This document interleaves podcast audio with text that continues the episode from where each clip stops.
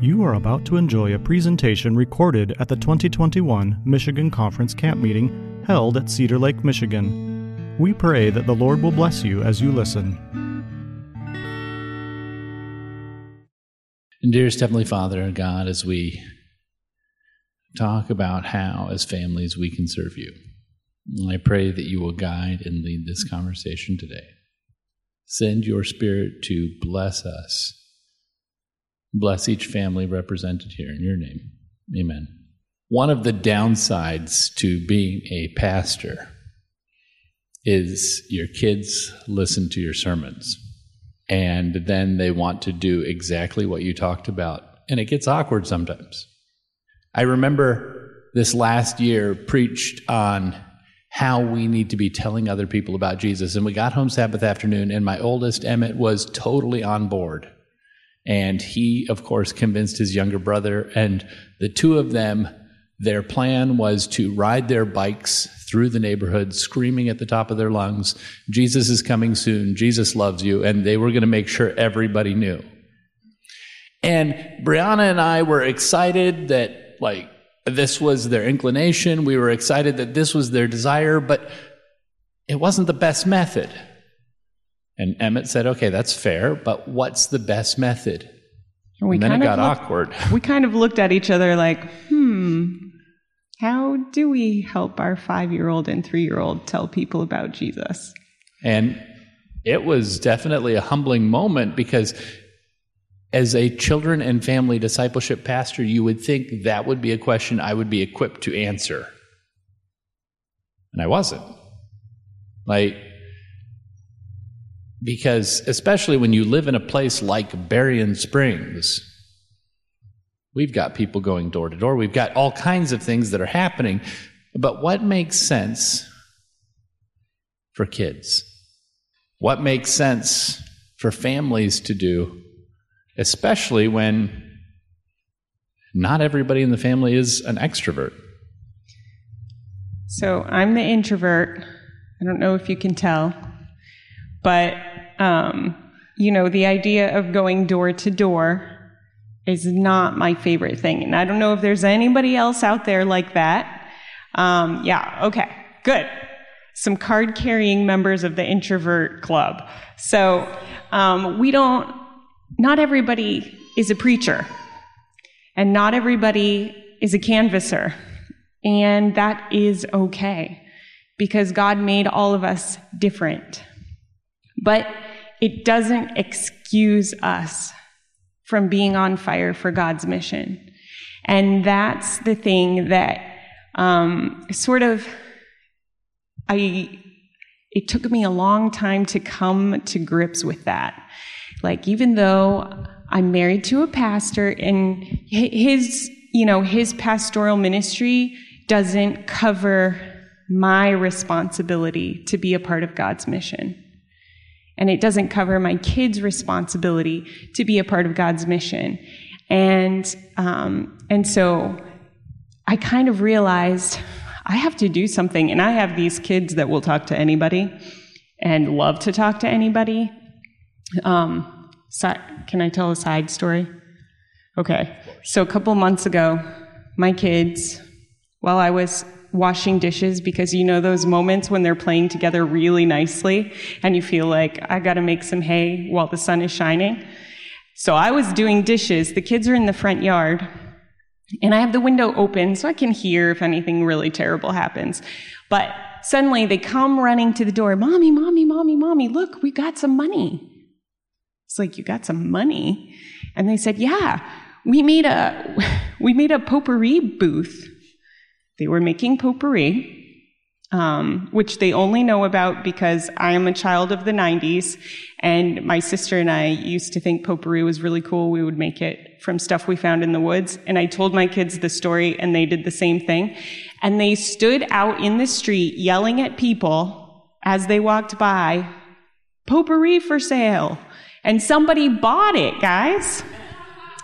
So my kids were so excited, and they said, we were trying to we were trying to sell it for free, but people keep giving us money. So um, they'll talk to anybody about anything, and it like and it embarrasses me even when I'm not around. That's how introverted I am. So I, I said, our kids want to drive around the neighborhood yelling to people about Jesus. We have to teach them how. So I have to learn how. And so we started studying about how to get our family on mission. And so today we want to share with you a little bit about that. One of the things that I read about and kind of researching this, studying it, is a pastor from Australia by the name of Michael Bell. And Michael Bell had this idea that as Christians, we need to live questionable lives. We have this idea that people are going to, if we live good lives, people are going to come up to us and ask us, like, you know, why are you so happy? But I've never had that happen. Maybe some of you have, and that's great. But his point was, no, you have got to take this so far that it doesn't make sense. You've got to live a life that is so out of the ordinary that people have to ask what's going on, because otherwise it doesn't make sense.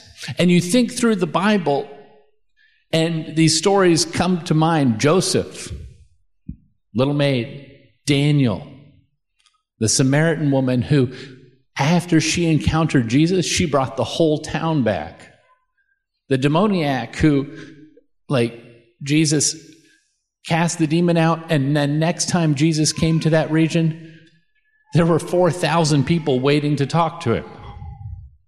Like, these are people whose lives have been so completely changed that people have questions. We don't have that yet, do we? And so what what does that look like in a family? The other thing that we had to process this year is church changed during this pandemic. When all of a sudden we couldn't meet in church and we had to do things online, and you realize, wait a minute, there's some beauty to this. I don't know what it was like for your church, but at Pioneer, our tithes and offerings went up during the pandemic, when people weren't even coming to church. But the other thing is, is you realize when people aren't coming to church that the church is not merely a building, it's a body of believers. And all of a sudden, we realize we have the ability to be mobile. We have the ability to transform those around us. And the church becomes more powerful. It doesn't work, though, if you view church as a spectator sport. Um, and so we kind of realized in our family, we said, you know what, we need to make sure that um, we're about being the church. We need to be the church wherever we go and with whomever we interact. And um, and we realized, too, that living questionable lives doesn't just mean being, you know, extra weird um, and looking crazy. You know, it doesn't mean that. It means living your life in a way that is questionable, yes, but with people. We have to be interacting with people or they can't question our lives. Does that make sense? We have to be mingling. We have to be we have to be in and around people. So the first um, okay. There's a slide out of order apparently. Okay. So another idea that we came across as we were studying is this idea of a missional community.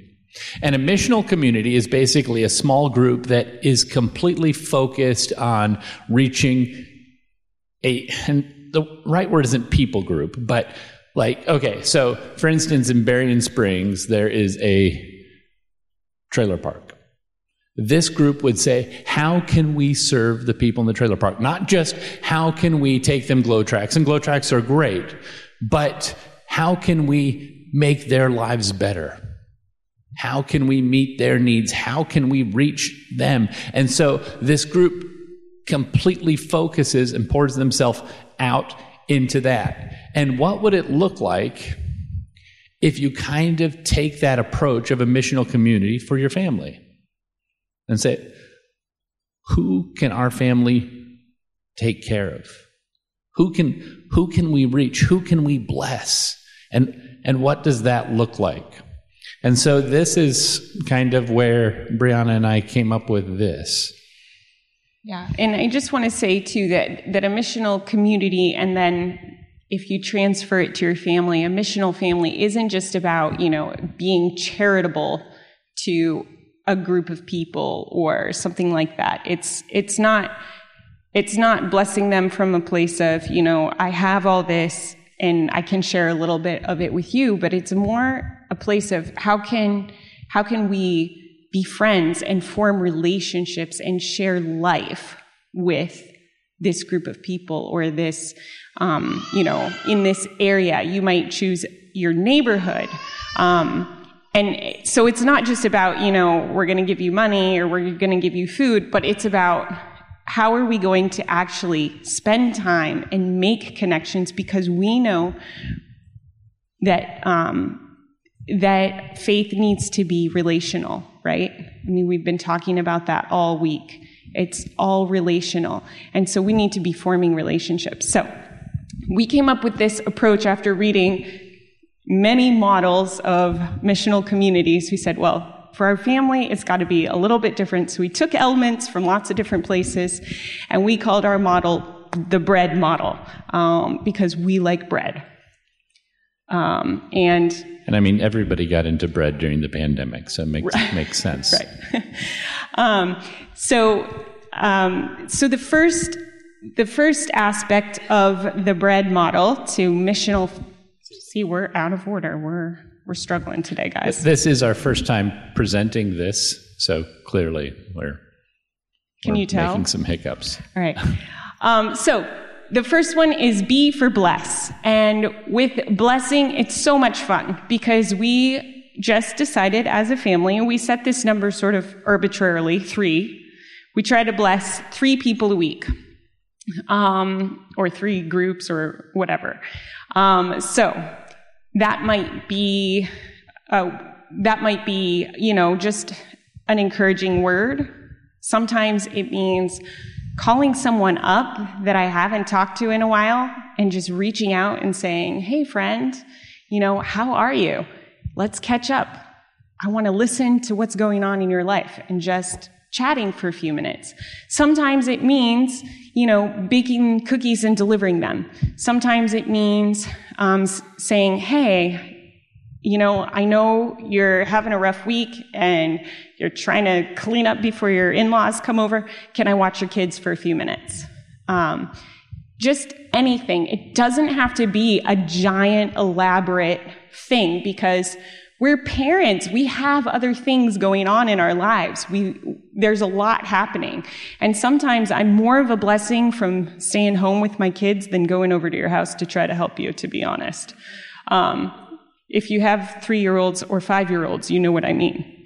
Um, but it this doesn't have to cost any money. It doesn't have to take an immense amount of time, but it's your choosing to make a difference in someone's life that week. And involve your kids in making those decisions. Who are we going to bless this week, guys? What can we do?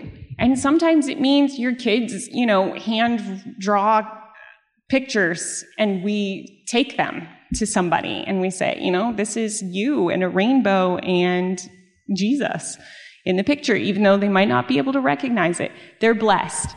Um, so these are not always, you know, huge things. We're not always, you know, running around our neighborhood giving out, you know, like gift baskets and, you know, amazing baked goods and things like that. But we're just trying to be intentional. And we also decided to be intentional about at least one fellow church member and one non-believer that we're blessing each week.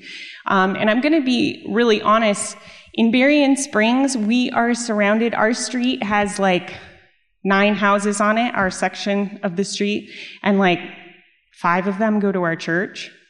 Um, So sometimes it's hard for us to find non-believers, to be honest. And we find ourselves not interacting with people who don't go to church with us, just because that's the life that we lead.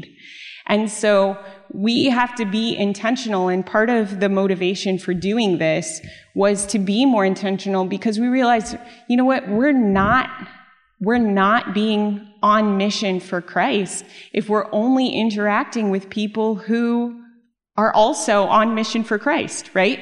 We've got to be interacting with other people, and that might not be as much of a challenge for you, but for us it is a little bit of a challenge, and especially Um, for me, because I have a hard time getting out of my comfort zone. And Adventists are my comfort zone. Um, so, so we are trying to bless one non-believer, one church member every week, and then the third person is just whatever.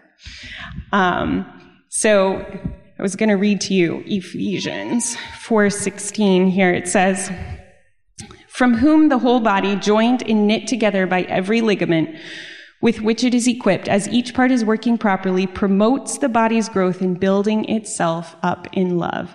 And so by just doing something small to bless someone in love, um, that helps build up the body of Christ, right?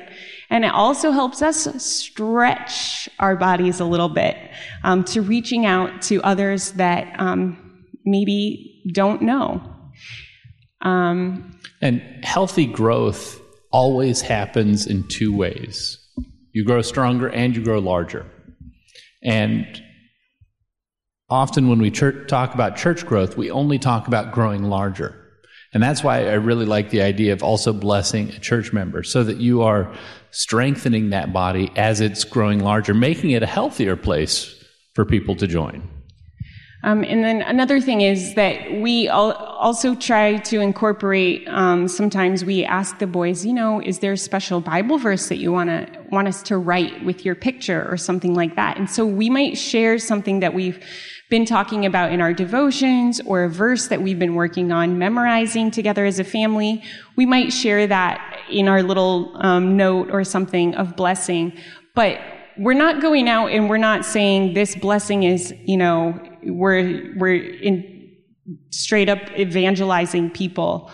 Um, that's that's the point, yes, but it's also not the point. The point is forming relationships, and so. Um, but there are different ways that you can incorporate those lessons. The R in bread is for receive, and we have got to spend time listening to the Holy Spirit and inviting the Spirit to actively work in our lives. If if this is God's mission, if the body of Christ, he's the head, we've got to be getting our instruction from him, don't we? And so often we we have everything formulated, we have our five-year plan, we've got everything worked out, and we never pause to ask for his leading. I I remember it was about a year ago, and Um, we had some disciplinary issues with our oldest, and so he and I got in this habit when we all had to be home all the time of, we're going to go for a walk, and we're going to walk, and we're going to talk this through. These were not happy walks. These were walks of doom, where we, like, wrestled with it and talked about, like, what he had done and what the consequences should be, and like, and we are going on one of these walks, and we're walking through the neighborhood, and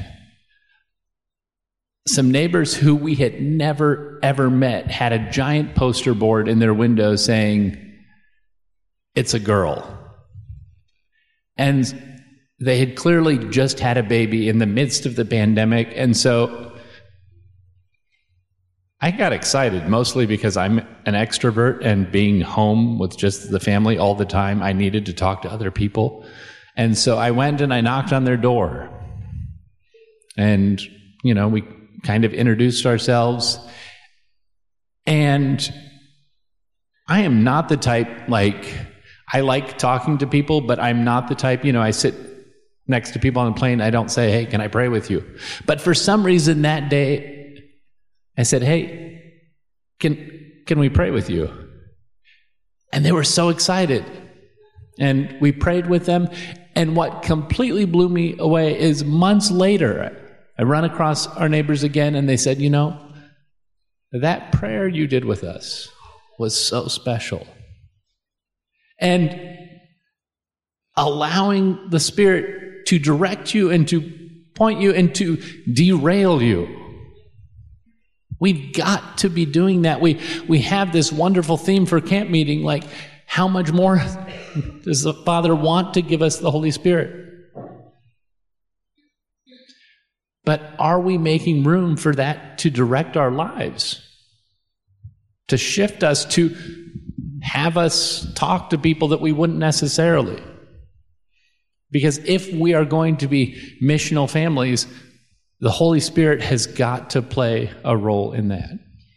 And we try to involve our kids, too, in this aspect, um, because sometimes it's easy for us, you know, in our own personal devotions and things like that, to, to ask for the Holy Spirit to lead us. And but we've been really trying to incorporate that with our children as well, and saying, you guys, this week, we don't know, sometimes we say, we don't know who we're going to bless this week. We don't know who we're going to talk to this week, but let's pray for God to send us someone that we can help, or for God to give us an idea of, of what we can do for someone. And we ask our kids to be involved in asking for the Holy Spirit to, to lead us, because we don't, you know, it's not like we have a list of like, we're going to do this, this, this, and this. We don't.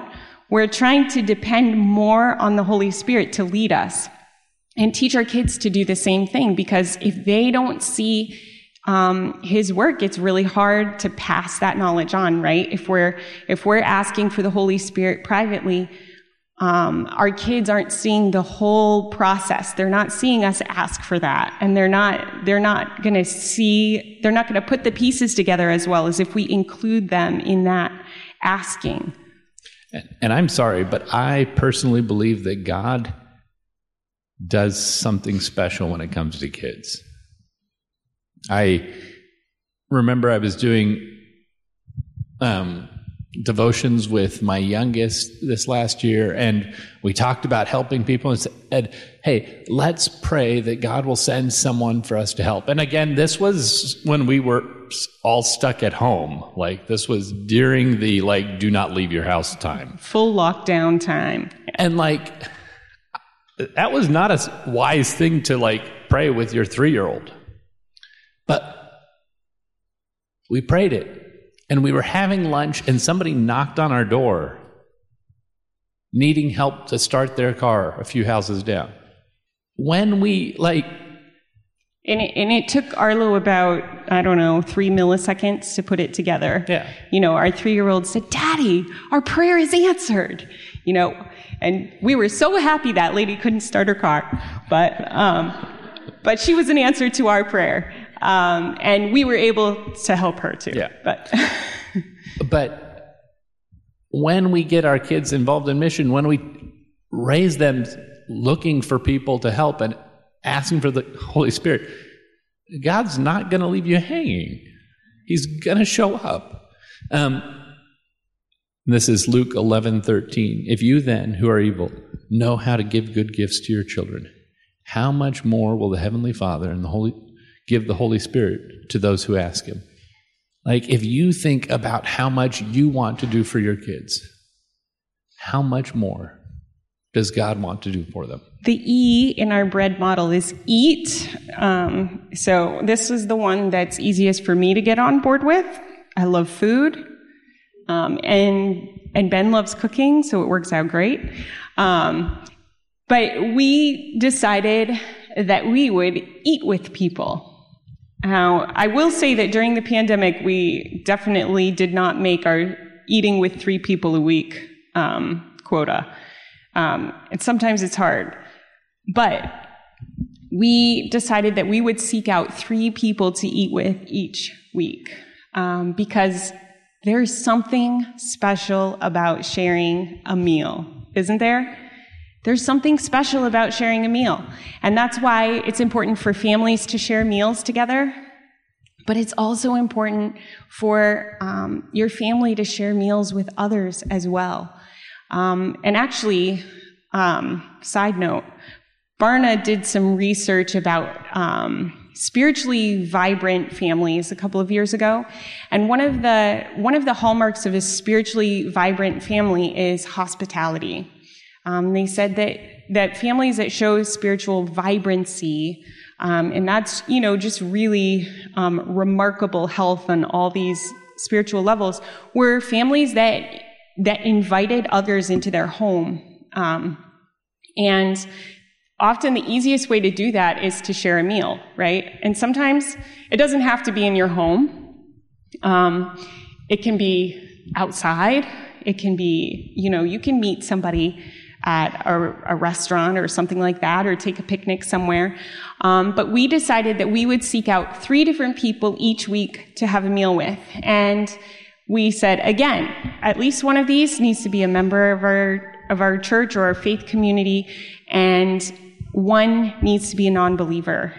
And as you can imagine, it kind of pushes us a little bit out of our out of our comfort zone, out of our routine, a little bit, just to um, just to get that in. But but you can invite all three of these people together. It doesn't have to be. I mean, you're thinking, I need to have three guests over a week. It's it can be very overwhelming, and you know. Um, that sounds like a lot, but it also doesn't have to be, you know, a meal that you cook three times. Um, and it, it doesn't even have to be a whole meal. I mean, you can say, hey, let's get a donut together. You can start small. Mm-hmm. But there is something when you sit down and you're eating with someone, you're equals. And it's no longer, uh, you know, me like helping you, but we're on we're on the same level here. We're equals, and that's what was so beautiful about Jesus sitting down and eating with sinners. And having something in your hands that you can put into your mouth every once in a while somehow takes the awkwardness out of, you know, a new meeting or a new get-together, especially if it's somebody that you don't know very well. I don't know. It's just so much harder to just sit down with nothing, right? But if you have you have some food, or you have a glass of lemonade or something like that, it just really helps, I don't know, somehow, for me anyway, ease the awkwardness. Um, so, so we've been trying to do that. And sometimes that means me and another mom get our kids together for a picnic at the park. Sometimes it means we have a family over for Sabbath afternoon lunch. Sometimes it means that we um, say, you know what, we'll bring um, we'll bring the veggie burgers if you bring the fixings, and you know we meet at somebody's backyard. Um, it doesn't have to be you know a, like a red carpet event that you invite people to, and it's a formal affair in your dining room. It doesn't have to be that. Um, but we have learned so much about people, and actually, the neighbors that um, that Emmett and Ben prayed for with the new baby, we ended up sharing a meal with them um, not too long after that, and really getting to know them a little bit better, and and spending that time with them was so much fun. And you know, they asked us a lot of questions about our church. They asked us a lot of questions about why we were vegetarian. Um, feed people a vegetarian lasagna, and you get a lot of questions. And so, um, so we just found it to be a great opportunity, because we didn't sit down and say, "Let us tell you about where we go to church." You know, let let's talk about being vegetarian. We didn't do any of that. We just fed them the food that we eat, um, because that's all we know how to make, and we we. talked with them and kind of shared a little bit about our lives, as as people do when they're getting to know each other. And it's been so fabulous to have a new friend in our neighborhood um, that, you know, that we just, we lived near them for a while and we didn't know anything about them, but because um, the Holy Spirit led and um, Ben and Emmett listened that first time, we've been able to start a new friendship with them. And it's just been such a blessing to our family. Um, it's even though we were trying to bless them, they've been a blessing to us as well, because they've taught us a lot. Um, so I was going to read Matthew chapter nine, verse ten. As he sat d- at dinner in the house, many tax collectors and sinners came and were sitting with him and his disciples. Jesus shared meals with people. Um, and he didn't just share meals with people who agreed with him or who followed him. He shared meals with people of all walks of life, and he spent time with them. He got to know them. He let them get to know him. And if we are getting to know our Savior and we're also getting to know other people, then that's going to make it so much easier to pass along those relationships, right? And we're teaching our kids, too, that we can share our lives, we can share a meal with people and and be friends and make those connections, and it can lead to conversations about Jesus. And that's what we really want our kids to learn. The A in bread is for acknowledge. And this is just spending that time reflecting on how God is at work in your life. And I am not a writer, I don't journal, but it's finding one way that works for you so that you are able to trace God's hand and see how it's been at work. Because so often in life, we we forget how God has led us in the past.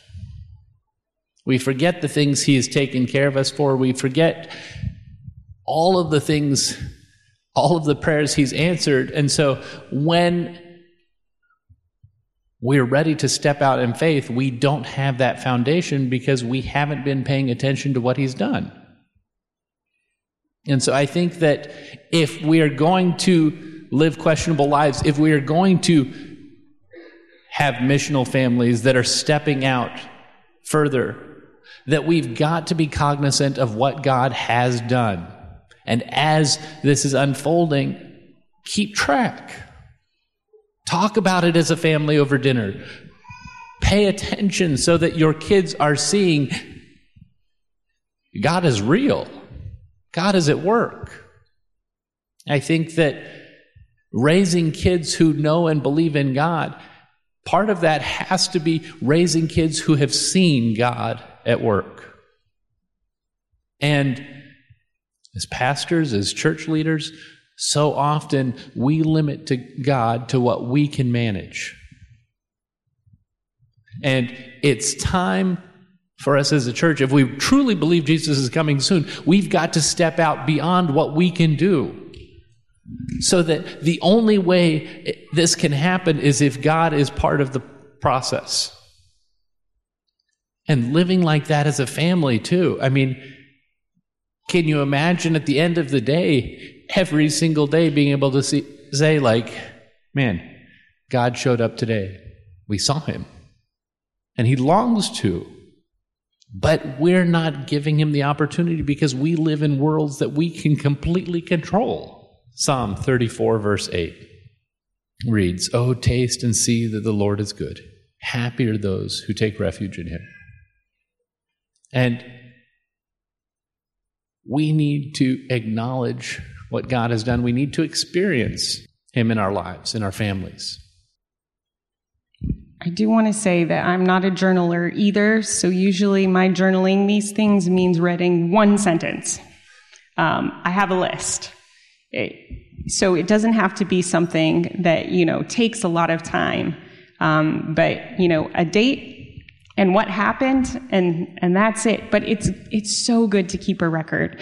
And just like everything else that I've said this week, when you write it down, it makes it that much more real in your mind, right? And it helps you to remember it better. And then you have a record if you don't remember. Um, but if the whole family can be involved, it's it's such a blessing. And I love, I mean, if you have young kids, it's awesome and exciting to see as they're discovering the world and watching them discover God, asking them, what did you see God do today? They will see things that you missed. And it's good. It's good for our own faith to do this. Um, I'm going to read for, for discover, the D in bread. I'm going to read the verse John one forty-one first. So it says, um, it says, he first found his brother Simon and said to him, we have found the Messiah. Now, um, when they found the Messiah and they realized it was him, that was an amazing experience, right? Um, to see Jesus in the flesh and know that he was the Savior. Um, we haven't had that same in the flesh experience, but we have got to be discovering Jesus.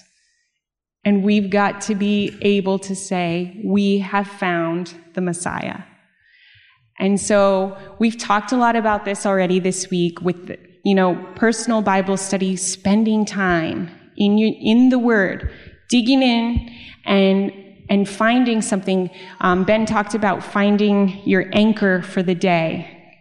Study until you can find that anchor that helps you hold on to Jesus throughout the day, right? Um, we've got to be taking the time to discover God in the Word. And um, and all of these different things that we've talked about, blessing and receiving the Holy Spirit and eating with people and acknowledging what God has done already in our lives, all of this helps us discover Him in little and tangible ways throughout the week if we're being intentional. Um, but we cannot do any of this unless we're discovering Him, unless we're finding Him, right? Because if we're not finding Him, we can't connect others to Him. I love this quote from Ellen White, and it, I'm sure it's one most of you have heard before. Christ's method alone will give true success in reaching the people. The Savior mingled with men as one who desired their good. He showed his sympathy for them, ministered to the needs, and won their confidence. And then he bade them, follow me. I love the Seventh-day Adventist message. I love the precious truths we have, the picture of God that it gives us. I love these things, but so often we start with, follow me. And because we're so focused on the message that we miss the people. Jesus, on the other hand, he made it clear. He loved the people, and that's why he had the message for them. And what I love about this bread model is it is raising your family and teaching your family to focus on those around you. How can you bless someone? How can you invite them into your life? How can you be a part of it?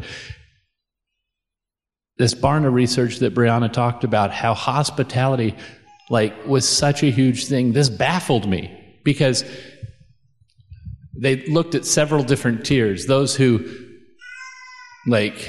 sometimes went to church and had no devotional, prayer life, worship life at home. Those were the least vibrant, which makes sense. The next category was those who regularly went to church but still didn't have a lot of that devotional life or prayer life at home. That makes sense. And you would think the next group, the one that always went to church, they had worship at home, they had devotional lives, they had prayer. You would think those would be the most vibrant ones, but no, there was still that next level, and those were those who were also inviting people into their homes. And I had to wrestle with that why, because it it wasn't something that fit into everything that I understood, but it, it made sense because when you invite other people into your home, you're giving life to your beliefs. All of a sudden, your kids are able to see this is what Christianity actually looks like. It's no longer just a set of beliefs. It's, it's who you are. And Christ's method alone is that same thing. It's living that life. Saying, okay, this is what I believe, so how can I take care of his children? How can I bless the people around me? How can I invite them into my home and share with them? Because our goal is not just eternity, it's eternity with them. Because he died for them. And how in the world can we claim to believe these things and not tell them? And I love that story in Second Kings where you've got the lepers who discover that the battle has been won and the enemy is gone, and yet there's a whole city of people dying because they don't know, and they say, if we don't tell them, we're guilty. If we're not reaching those around us, we're guilty. And we've got to stop pretending that this is merely the job of a pastor, because that's not working, that's not cutting it. We've got, if we can mobilize our families, not only do we make a huge difference right here and now, but we raise a generation of kids who grow up with a different picture of what the Seventh-day Adventist Church is. We raise kids who grow up thinking that to follow Jesus means you love his children and you're telling people about him. Because after all, Matthew twenty-eight, nineteen, and twenty, therefore go and make disciples of all nations, baptizing them in the name of the Father and the Son and the Holy Spirit, and teaching them to obey everything I have commanded you. And surely I am with you always to the very end of the age. I made those alls bold. Who are we to tell? All nations. What are we to tell them? Everything. And where's God in this? He's going to always be with us. But there's one more all that isn't there explicitly. And that is, who is this commission for? You see, if their mission was to make disciples, then what becomes the mission of those new disciples? To make more disciples. And those disciples then are tasked with making more disciples. And that goes on and on until we get here today. If we are disciples of Jesus Christ, if we want to raise our children to be disciples of Jesus Christ, then we have got to be telling other people about Jesus. We have got to be raising our children to not only be disciples, but be disciple makers. If we believe that Jesus is coming soon, we've got no other choice. So I know that, and we're going to take time for question and answer, but as a pastor, I kind of get on a roll. And I also believe that we need to make decisions. So we will send you, like, this bread model in what we're sending out. But if if you and your family want to say, okay, you know what? We're going to give this a try. We're going to see what we can do to be a missional family. Will you stand? And I realize that, you know, maybe your spouse isn't here and you probably should talk to them. But will you, will you at least commit to talking to them and saying, okay, I want to do the best we can. Dearest Heavenly Father, as we can hear the rain pouring outside, we can feel the rain of your Spirit here. If you were able to change the world with twelve disciples, imagine what you could do with these thirty families. Imagine how you can turn Michigan upside down. So God, I pray that you will pour your Spirit out on these families, that you will bless these decisions, and that you will never let us ever be the same, because we have tasted and seen that you are good. In your name. Amen. I did want to say one more thing, but it seemed rude to interrupt your sermon. No, I I think um, it can sound overwhelming um, to do all of this. And one thing that I want to say to you as a real-life mom who does not have it all together, if you are concerned that your house needs to be immaculate and everything needs to be perfect and your meal needs to be amazing and all of these things, and I'm not waking up every morning with a perfect home and my plate cleared and nothing to do but amazing things for the people around me, that that's not real life, at least not at my house. Um, and sometimes we fall short of our goals, um, and, and it's not meant to be a rigid rule by which you must live your life, but it's meant to be something to think about and help you be intentional, not something to beat yourself up and say, oh, I only blessed two people this week, or, you know, I, I, we ate with three people, but, you know, none of them were non-believers, or, you know, I mean, this is not something for you to be, like, holding yourself to, you know, a legalistic standard. This is this is you making an effort and being intentional with your family. It's not you being perfect and being amazing and being the best cook on the block and having everybody over all the time. So just but, just so you know. But again, this is one of the beautiful things about partnering with God, is you can put the ball in his court. And say, hey, God, if there's a family you want us to eat with this week, let us know. And if it doesn't happen, then you can say, well, he didn't have one for us this week, but we're going to keep moving. Like, and so you can trust him to help you. But here's the thing about God. When you ask him for things like that, you better have bought groceries already. Um, but yes, but that's another thing too. I mean, be willing to serve a meal with whatever's on your shelf. I mean, the the goal is not to impress people with your amazing food. The goal is to spend that time with them, talking, sharing, and, you know, hopefully it's edible, but if not, maybe you can laugh about it. I don't know. Um, but, you know, there's always popcorn, right?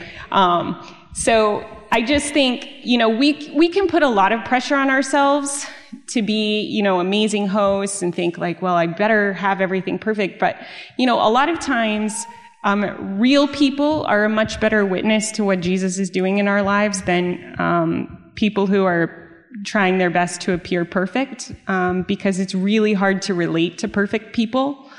Um, it's really easy to relate to people who, you know, have a little bit of mess in their living room. It's it's easy to relate to people who, you know, sometimes burn stuff. I don't know. Um, it's easy. It's, for me, it's easy. I can relate to that.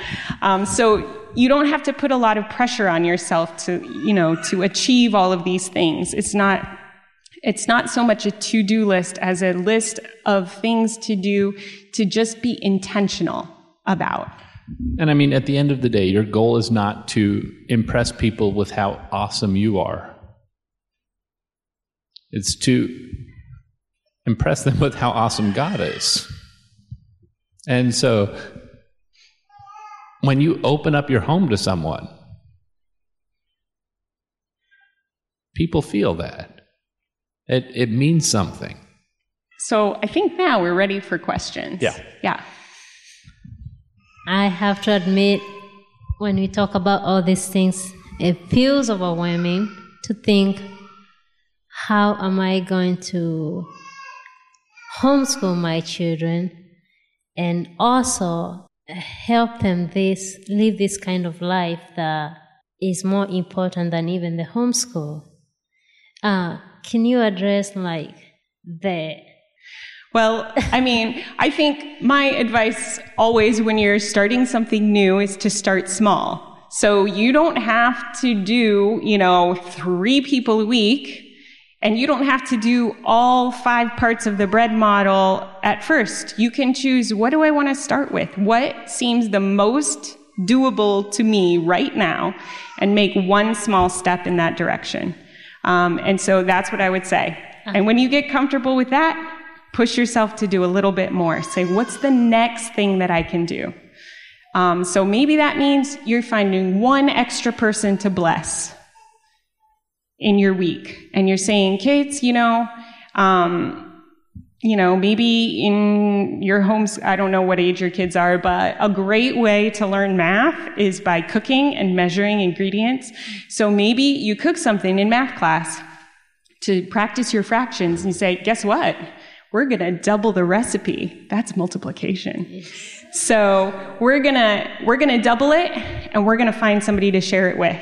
So you pray about that, and that's what you do. I mean, um, these things, they could be incorporated. You could say, we're going to write letters to someone. You can get a list of people in your church who can't leave their homes. Um, and you can write that as part of your homeschool, as part of um, language arts or handwriting. Um, you know, I'm a teacher, so I could go on all day. Okay. um, this is this stuff gets me really going. It's like, you know, Ben and his sermons and me and my teaching. So, um, so I mean, little ways. Okay. So I would say it, it does sound like a lot. And like I said, we don't achieve our goals every single week. And I mean, that's just the way it is. Um, and that's okay, because this is not, you know, these are not the Ten Commandments. We're, we're just doing our best to be intentional, and it helps to have goals when you're being intentional about something. So start small, do it, do what sounds the easiest first, and work up from there. Any other questions? Do you guys have like a meeting every week, or is this like part of your devotional time with your kids where you're like having a bread meeting of, you know, what, what this week's going to look like and what your intentions are, or like ideas of who you're going to reach out to? Or is it just kind of something organic that happens throughout the week that you just kind of pray about and let the Lord bring people to you? It's, it's definitely more organic for us, although having a bread meeting sounds like a really good idea that we've never even thought of. So thank you for that. Um, yeah, we just kind of talk about it as we go. We'll say, you know, what, our kids will say, oh, can can we, you know, make something for this person? Because they think about it. Um, you know, once it becomes a little bit something that you've done intentionally, then the kids will start bringing it up to you. And they'll say, you know, my oldest always is like, he's so casual. He's like, I've been thinking, maybe we should um, take something over to the Shermans, or, you know, like he, he like kind of like very casually like mentions it, and and we say, oh, wow, that's a great idea. And so then we think about what we're going to do. Or um, we'll say, oh, it's been a long time since, you know, we've had these people over. Um, what should we have for dinner? So we just kind of include them. And then, you know, during our worship times and um, things like that, we talk about um, what what God has done, how we've been able to help somebody, how we felt the Holy Spirit. So very like throughout the day, kind of like no set time. Yeah. Yeah, I mean, it could be just as simple as, we've got these bananas that are going bad. Let's make some banana bread. Who should we take it to? Anybody else? Okay, well, um, we just want to thank you for being here um, today. And many of you have come to other meetings, too. And we just really appreciated having an audience, because it's really hard to speak to no one. Um, so thank you for saving us from that. Um, and... I think everybody's gotten a chance to, to put your email down for us, but if you haven't, um, we'll, there's a clipboard in the back, and you can um, you can sign your email address, um, and we'll send you the resources for from the whole week. Oh, actually, I just wanted to take this time. To, I received very sad news from a member of our church that said that she's pregnant of twins, and her husband died this morning. And I just wanted to see if we could pray for this family, because it's very, and for me, it's shocking, like shocking news. So I wanted to pray for them and the family. To listen to more of these presentations, you may visit the audio archives at misda dot org slash audio twenty twenty-one, or search for Michigan Conference Camp Meeting wherever you get your podcast.